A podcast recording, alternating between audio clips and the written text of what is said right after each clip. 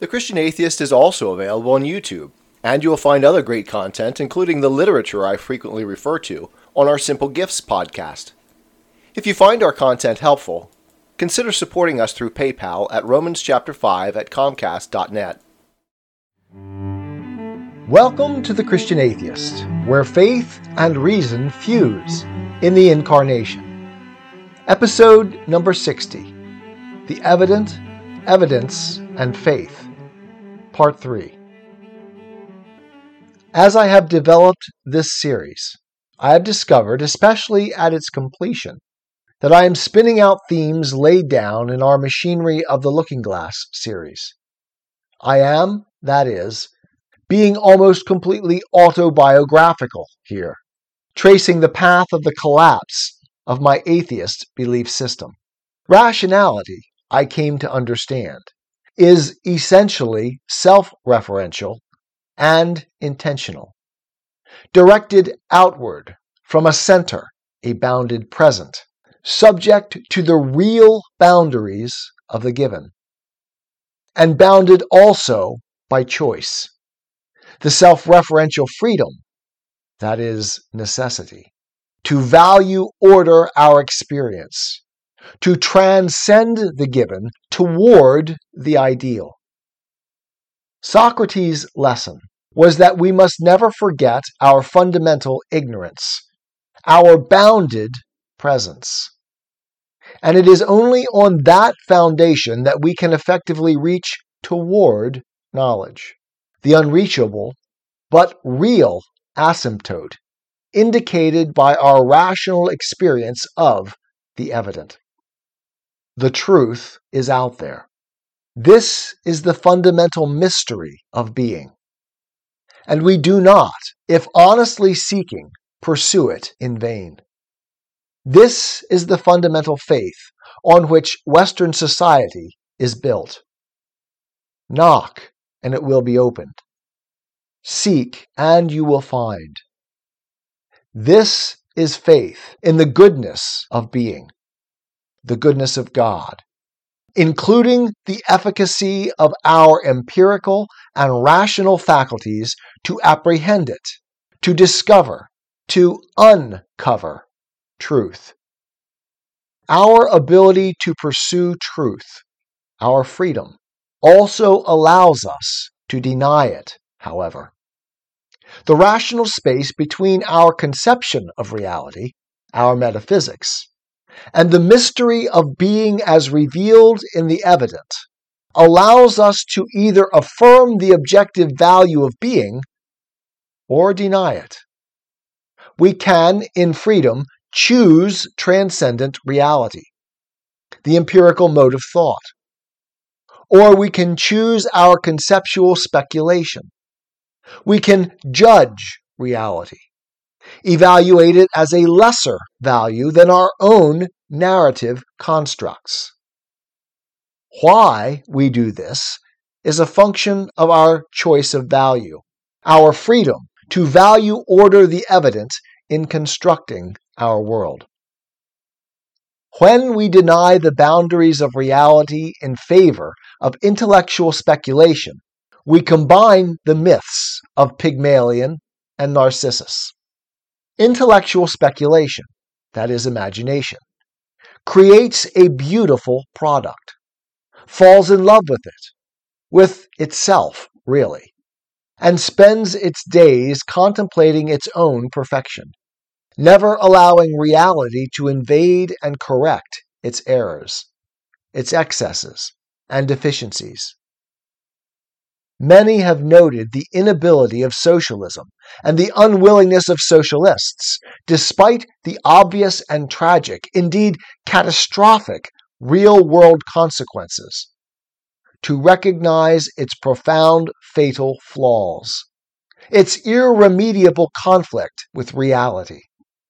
This is a function of the privileging of reason over being, of the rational over the empirical of self love over truth, of a refusal to submit to any boundaries not chosen by the subject. Science is built on the empirical correction of theoretical speculation, the progressive approach to the asymptotic ideal of knowledge, the view that being must be rationally respected, not rationally imposed. The intellectual failure of the Enlightenment project and of modern day scientism is the hubristic belief that this ideal can not only be approached, but achieved. That science, in fact, knows. That our rational picture of reality, our metaphysical speculation, is reality. Philosophically, Immanuel Kant called this position empirical idealism. That subjectivity, to a greater or lesser extent, creates reality. This hubris drives today's ideological excesses from the Marxist Hegelian certainty that their brand of social change will usher in utopia, to the wokist certainty that racism and oppression underlies every aspect of human relations. And it also leads logically to the suppression of dissent. Since when we know, all dissent is error, and, more menacingly, moral failure. The evidence should be, then, a primary boundary, a check and balance upon our conceptual storytelling. We ignore it at our peril. Although imagination, rational speculation, can create infinitely varied explanations for the evident, all accounts are not equal. The truth is out there. And our only primary access to it is through the evident. It is by the fruit, by the empirical reality, that we know the tree. When we ignore the evidence in our conceptual explanations, explain it away rather than explaining it, we have moved into untethered speculation creating the world in a much more profound and dangerous sense. When we twist and bend reality, which is usually done in order to serve some end, it has a way of snapping back, often disastrously. We can tyrannize ourselves to believe a lie, or we can be tyrannized by others to do so, by social pressure, or ideological blinders. It is freedom, rational corrigibility, that allows both possibilities. I would argue then that one of the surest signs that an ideology is at work is the systematic insistence on the rationalized account over the authority of the evident. In 1984, Winston writes in his diary, quote, Freedom is the freedom to say that 2 plus 2 make 4. If that is granted, all else follows. Notice here that the freedom Winston wants is to judge according to the evident, while acknowledging that a different sense of freedom underlies that capacity. The freedom to deny what is evident in favor of a metaphysical account. We must be free to lie to ourselves, or we will not be free to accept the truth. As Descartes said, it is in our will that error is to be found. We can lie because we are rational beings. Lies are rationalizations. We are free to embrace or reject what is given to us. If we reject it, we must rationalize the rejection. The lie begins, then, as Blake suggested, when we abandon the evident in favor of a rational story we choose in its place. We are led to believe a lie when we see not through the eye. Our will enables us to choose a metaphysics that correlates truth and experience that respects the evident, objective truth, reality, and right. Or we can choose a metaphysics that denies that correlation. As Descartes said, our freedom reflects divine freedom, nearly absolute in itself. Ultimately, this means that in denial, we can choose to think ourselves God. In contemporary language, to identify as God. We can conceive our rational constructs as ultimate value, like Pygmalion fall in love with our own subjectivity, view our vision as rightfully sovereign in the universe, as the corrective to all that is wrong. This view implicitly or explicitly blames being, that is, God, in Western theism, for all the wrong it sees, judging all boundaries to its will, to its ends, as bad. Here again we encounter consequentialist ethics. All that serves our end has value.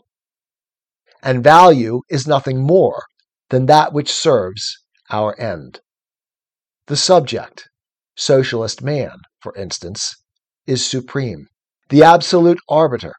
Truth and reality have no existence outside this absolute relativity. Thus, all Hegelian utopias. The unpardonable sin against Hegelian ideology is limitation, boundary. What limits our will is not real, not true, not good. It is deceptive, false, and evil. It must be corrected. Quote, so that he will think, act, and fashion his reality like a man who has discarded his illusions, so that he will move around himself as his own true sun. End quote. Karl Marx, a contribution to the critique of Hegel's philosophy of right. This same sentiment is proclaimed by Satan in Paradise Lost, Book 4, in a self reflective soliloquy on his act of defiance against God. Satan speaks All God's good proved ill in me, and wrought but malice. Lifted up so high, I disdained subjection, and thought one step higher would set me highest, and in a moment quit the debt immense of endless gratitude, forgetful what from him I still received, and understood not that a grateful mind by owing owes not, but still pays, at once indebted and discharged. What burden, then, Oh, had his powerful destiny ordained me some inferior angel. I had stood then happy. No unbounded hope had raised ambition. But other powers as great fell not, but stand unshaken from within, or from without, to all temptations armed. Hadst thou, Satan says to himself, the same free will and power to stand? Thou hadst, he answers himself. Whom hast thou then, or what to accuse, but heaven's free love dealt equally to all? Be then his love accursed, since love or hate to me alike it deals eternal woe. Nay, cursed be thou, Satan says to himself since against his, thy will chose freely what it now so justly rues. The fundamental faith choice, thus, is whether to accept or reject the goodness of being, the goodness of God, to bear willingly its limits, burdens, and constraints, to see one's own good as bounded, framed by transcendence, and thus to be thankful, or to rail against being, to seek its overthrow as one's own good. Thus, our fundamental metaphysical and ethical choice receives yet one more formulation. We choose either one, to be subject to reality, to the empirical mode of thought, to God as being, the established boundaries within which we, quote, live, move, and have our finite, limited being. Or two, by denying option one, we choose to be supreme being, to take upon ourselves the rights and privileges of deity, to create our reality, to be value.